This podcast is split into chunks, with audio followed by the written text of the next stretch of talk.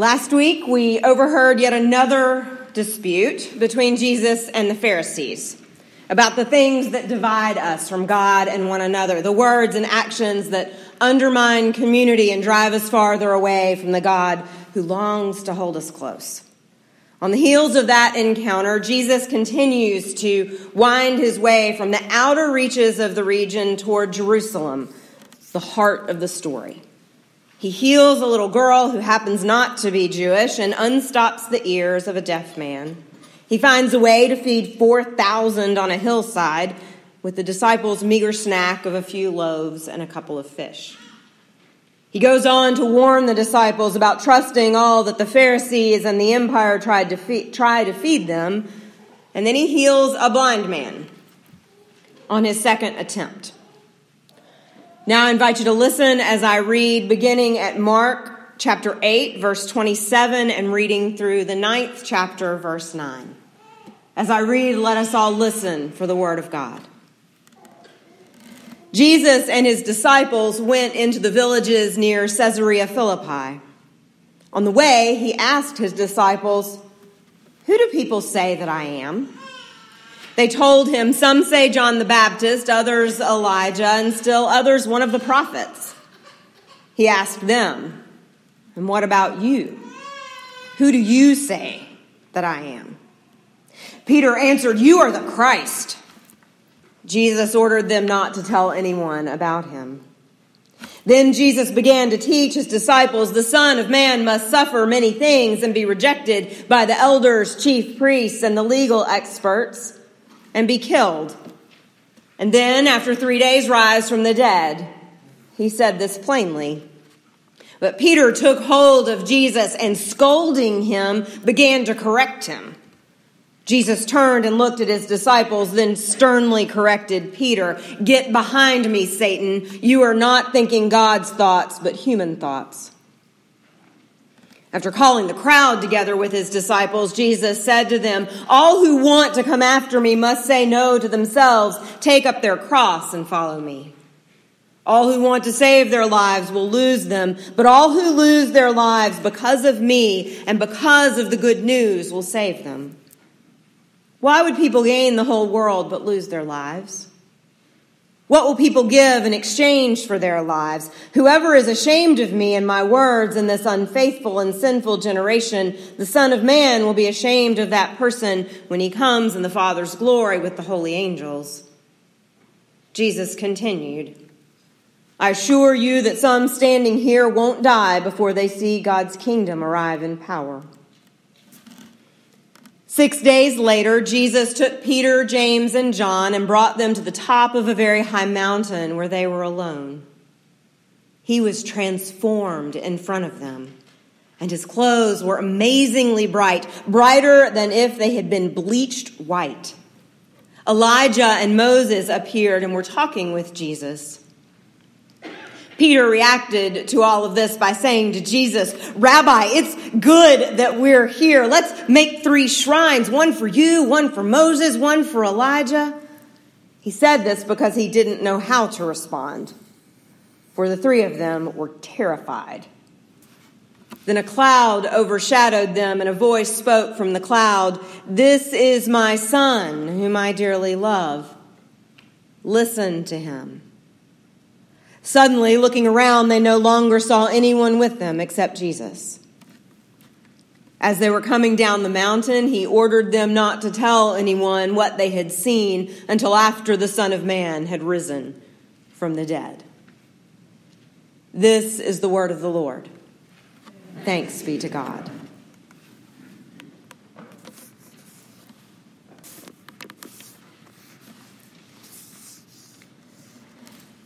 One of the toughest parts of learning to drive for me was understanding blind spots.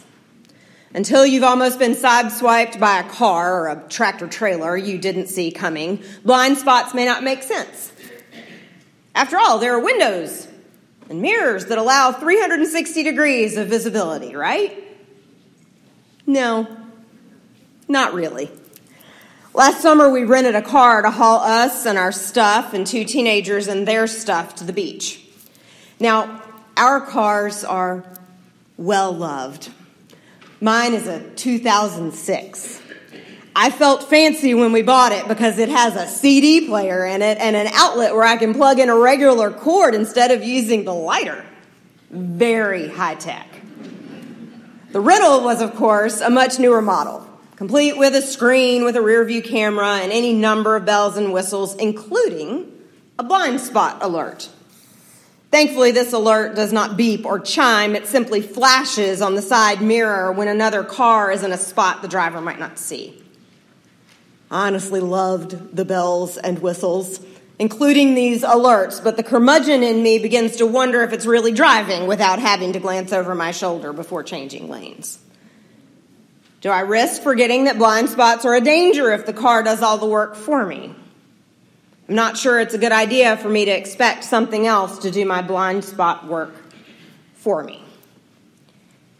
Throughout the season of Epiphany, Mark has been introducing us to Jesus, helping the community come to, under, to an understanding of who Jesus is and what his ministry among us is about. We've now reached the narrative and mathematical midpoint of Mark's gospel. So it makes sense to pause and ask what we've learned so far. We've learned that Jesus includes others in the work of his kingdom come near. He invites fishermen to join him as disciples and students. He calls tax collectors and sinners to follow him as well. He heals and teaches and feeds thousands. He walks on water and gets exasperated He's concerned for our relationship with God and one another, and he has no time to waste in ushering in the kingdom God has in mind. So now, in the middle of the story, he stops and asks Peter and the other disciples what the word is on the street. He wants to know how people perceive him, and I don't think it's an ego thing for Jesus. Rather, I believe he wants to know if the disciples are paying attention, and then he wants to know what they are thinking as well. And so he asks, Who do you, all of you, say that I am? And Peter, bless him, is quick to respond, You are the Christ. Or in other translations, You are the Messiah. This is the first time Mark has used this title for Jesus since chapter 1, verse 1. And it is a title Jesus does not use to refer to himself in Mark. And his response to Peter is confusing. I, for one, want Peter to get a gold star, at least a thumbs up for getting the title correct. It feels like a win. But Jesus knows more than I do. He tells Peter and the others not to tell anyone about him. It seems that Peter has a blind spot, that he cannot or does not fully grasp just what being Messiah means. So Jesus goes on to fill out the picture. The Son of Man must suffer many things and be rejected by the elders, chief priests, and the legal experts and be killed. And then after three days, rise from the dead. And Peter refuses to hear it. Our translation says that he begins to correct Jesus. You can almost see him wagging his finger, right? But the Greek is stronger than saying, I beg to differ. Instead, Mark uses the language of rebuke the very same verb Mark uses when Jesus calls out demons. Peter has a blind spot, a big one. He cannot see, he cannot imagine what Jesus is telling him. Messiah or Christos in Greek means anointed one. Anointed ones in ancient Israel's story are kings. Kings do not suffer nor are they rejected by the very religious leaders who have longed for their arrival, nor are they killed. Peter cannot comprehend such a thing. It just does not compute. It's hard to blame Peter, really. The truth can be hard to grasp, difficult to face, especially when the truth turns the truth you've known on its head. Maybe it's because we have a student driver in our house, but I feel like I'm running into my own blind spots everywhere I turn these days. As I think you know, I'm not around, from around here originally. And I've been slowly coming to grips with just how blind I was to the systemic racism at work in every aspect of my life growing up below the Mason Dixon line. I attended private schools that, as it turns out, were founded around the time when Brown versus Board of Education declared segregated schools to be unconstitutional, the time when desegregation began. I attended a wonderful Presbyterian liberal arts college. Go cats. That was built in part by enslaved people, some of whom were enslaved by some of the college's original trustees. That is not a truth I wanted or was even able to see. But not seeing it, pretending that it did not happen that way, does not make it any less true. Nor does that blind spot move me or those institutions any closer to redemption. I was told it was different up north, that racism was not an issue up here. That's not really true either, is it? Just this week, the model for a new monument that will be installed on the grounds of the Capitol was unveiled. The monument, as you may have read, serves as a reminder of the old Eighth Ward, which was demolished so that the, the park behind the Capitol could be built as part of the beautification of Harrisburg. Now, it will also commemorate the passage of the 15th and 19th Amendments, which gave black men and women the right to vote. And the Capitol complex is lovely, but that loveliness came at a cost to the black community, including the many who were told to vacate their properties and move elsewhere. As I've learned in conversations with people of color around the area, that wound still runs deep. Ignoring it or saying it just can't be true does nothing to bring healing or hope. And so Jesus' words echo in my ears, much as they must ring in Peter's. I wish that salvation did not mean pain or suffering, or heaven forbid, a cross. The cross, as I think you know, was used throughout the Roman Empire as a weapon of torture, a harsh, cruel, and shameful warning to anyone who dared cross the status quo or threaten the powers that be. Scholars argue about what Mark means that Jesus must suffer, must be rejected, and must die. Some would say that God requires that kind of death, but I think it's more damning than that.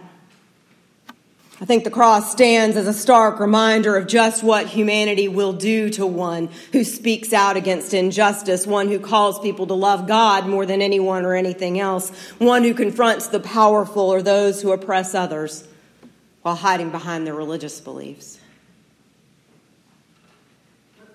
The shift to the shiny moment on the mountain seems odd and abrupt on the heels of this suffering and dying talk. No wonder Peter wants to set up camp and stay put. This is more like it after all. Bright light, the voice of God, sparkling white robes, hanging out with Moses and Elijah. This matches the Messiah picture Jesus has in his head, but this is not where Jesus is headed. This mountain is not the final destination he has in mind. Yes, this moment simply and profoundly confirms who he is. Yes, Jesus is God's beloved Son. Yes, he is destined for resurrection and glory. And yes, he is headed back down the mountain to come face to face with the very worst the world can throw at him. And down the mountain is exactly where he belongs. We need Jesus to walk headlong down into the trenches where people are still written off because of the language they speak, the color of their skin, the bills they cannot pay, the illness they cannot cure, the person they love, or the papers they do or do not carry. It matters that the Jesus of the mountaintop is also the Christ of the cross. It matters that we see him as both. It matters that we allow him to give us a new vision, to remove the blind spots that get in our way, to help us confront all that threatens to undo us, to undo our loved ones, to undo all God's beloved children. And it matters that we, his church, do this hard blind spot work. It matters that we do not leave that messy work to others, that we do not offload that work or outsource it either.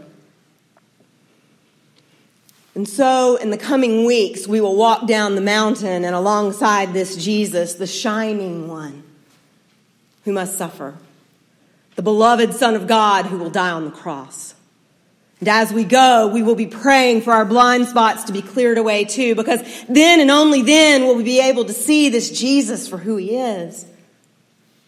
Then and only then, by the grace of God, will we be able to begin to imagine the kingdom and the resurrection life he comes to usher in for us and for all. Thanks be to God. Amen.